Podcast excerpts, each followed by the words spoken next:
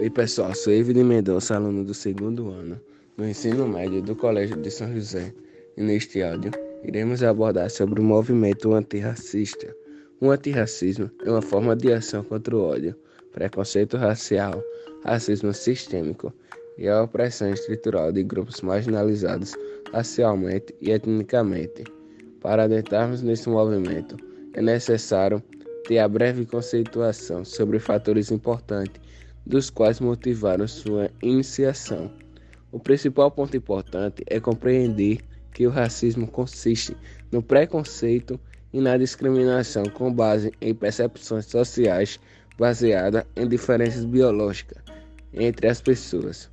Muitas vezes, toma forma de ações sociais, práticas ou crenças ou sistemas políticos que consideram que diferentes raças devem ser classificadas como inerentemente superiores ou inferiores com base em características, habilidades ou qualidades comuns herdadas. A segregação racial consiste na separação de um determinado grupo social por conta de suas características físicas, seu fenótipo. Essa prática é baseada em ideários higienistas que classificam a humanidade em raças, atrelando traços culturais, intelectuais e habilidades a fatores biológicos e genéticos.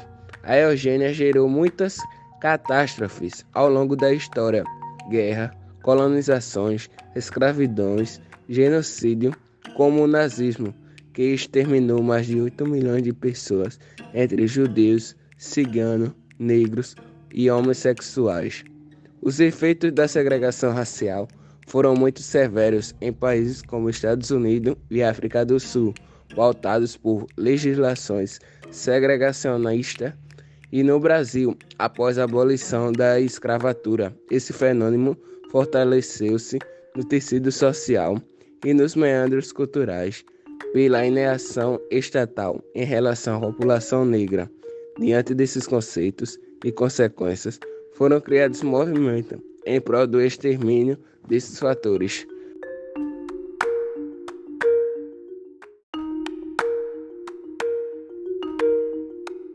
Sou Brenda Albuquerque, aluna do segundo ano do ensino médio do Colégio de São José.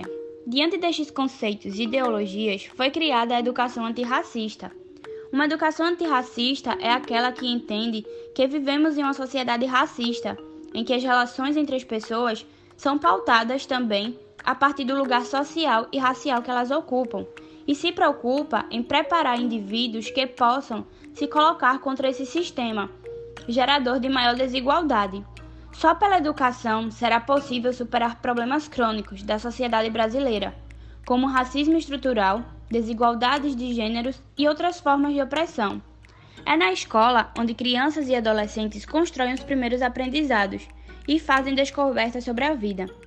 Se a escola não estabelece um ambiente seguro, que integre e valorize as diferenças, ela afasta os alunos.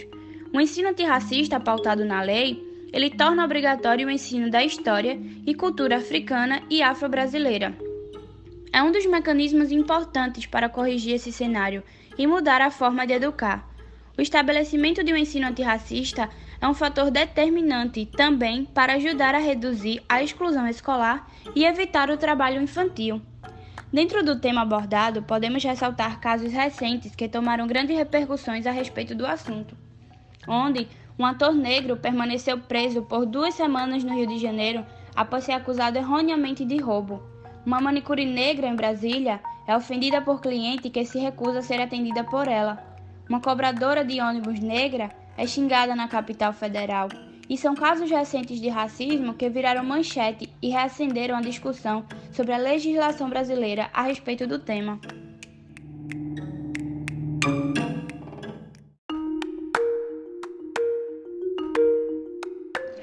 Olá, sou Edna Letícia, aluna do segundo ano do ensino médio do Colégio de São José. Antirracista é o indivíduo que se insere deliberadamente em um processo de ação e oposição ativa ao racismo. O objetivo do antirracismo é desafiar a ordem vigente que normatiza e perpetua práticas racistas dentro de uma sociedade estruturalmente desigual, para exigir de maneira ativa a transformação de políticas, comportamentos e crenças que fortalecem a discriminação. O antirracismo está enraizado na ação. Como aliado da luta, o antirracista toma para si a responsabilidade pela erradicação de preconceitos respaldados pelo sistema hierárquico, que segmenta nossa sociedade em camadas, que podem ser mais ou menos favorecidas de acordo com fatores como cor e etnia. É dever do antirracista, portanto, cobrar medidas para eliminar o racismo nos níveis individual, institucional e estrutural. Apesar das diferenças inerentes aos tipos de movimento que têm em comum a temática racial, o denominador de todos eles é a reivindicação da igualdade racial entre negros e brancos. Devido à escravização e ao colonialismo, movimento histórico de invasão e colonização de países americanos, africanos e asiáticos por parte de países europeus, que causou a captura e comercialização de negros africanos como escravos em todo o mundo, sobretudo nas Américas. Vivemos as consequências de um sistema extremamente desigual e cruel, com os descendentes das pessoas escravizadas no século dezenove. A escravidão foi legalmente extinta no mundo ocidental. Apesar disso, suas consequências aos povos africanos deixaram marcas profundas na sociedade, e os negros continuaram sendo tratados como inferiores.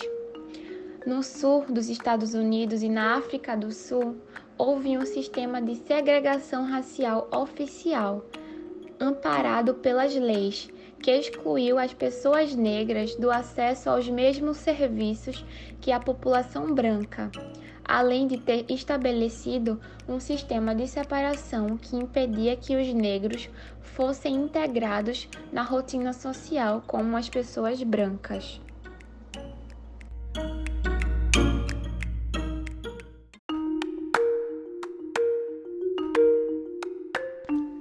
Sou Gabriela Prazeres, aluna do segundo ano do ensino médio do Colégio de São José.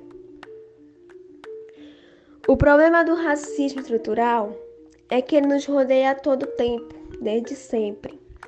Nascemos e crescemos em uma sociedade fundada sobre o racismo, construída pela exploração sistêmica de negros e indígenas, e somos condicionados por ela a reproduzir e manter o racismo como base de sustentação da máquina social.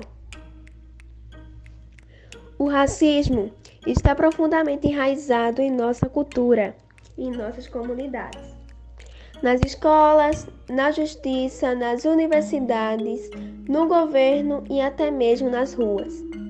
É tão difundido que, muitas vezes, nem nos damos conta de como as políticas e instituições favorecem desproporcionalmente alguns em prejuízo de outros.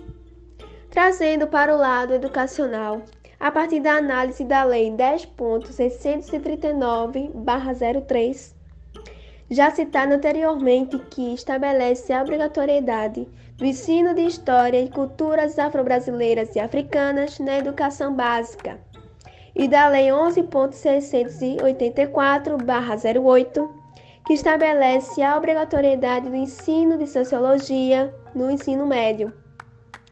Reflete o duplo desafio à construção de conhecimento escolar em sociologia com parâmetro nas novas bases epistemológicas sobre as relações raciais, além de compromisso com a educação antirracista, onde podemos abordar a literatura antirracista, em que ressalta a valorização de autores e arte negros, a reflexão acerca dos processos discriminatórios sociais, como a construção do belo e a formação do Brasil com todas as suas matrizes levarão, impreterivelmente, às posturas antirracistas entre os alunos e alunas.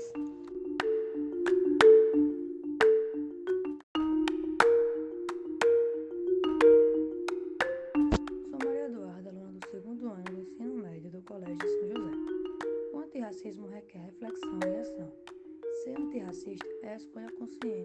tomar um lado, defender uma posição e se envolver em ações que apoiem a igualdade. Ficar em cima do muro não é definitivamente uma alternativa válida, quando se pretende combater o racismo. O primeiro passo é reconhecer que a questão racial se cruza com muitos outros aspectos da identidade de uma pessoa, incluindo orientação sexual, identidade de gênero, nacionalidade e deficiência.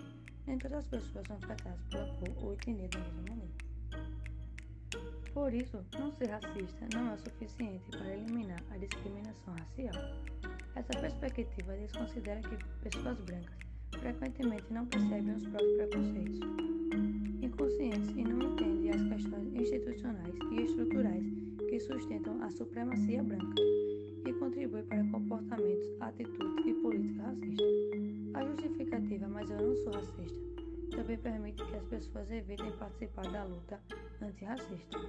É uma maneira de dizer "isso não é problema meu", ao mesmo tempo que se insiste em reconhecer as vantagens colhidas de um sistema nocivo a outras pessoas. Além disso, uma pesquisa de dois mil e dezenove conclui que pessoas que não se consideram racistas costumam ser muito mais preconceituosas do que imaginam e tendem a manter preconceitos implícitos significativos contra negros, indígenas e outras etnias. É importante reconhecer a existência do preconceito para assim combatê-lo. Repense os hábitos e resgate que são preconceituosos. Então é isso, pessoal. Espero que tenham gostado e até o próximo tema.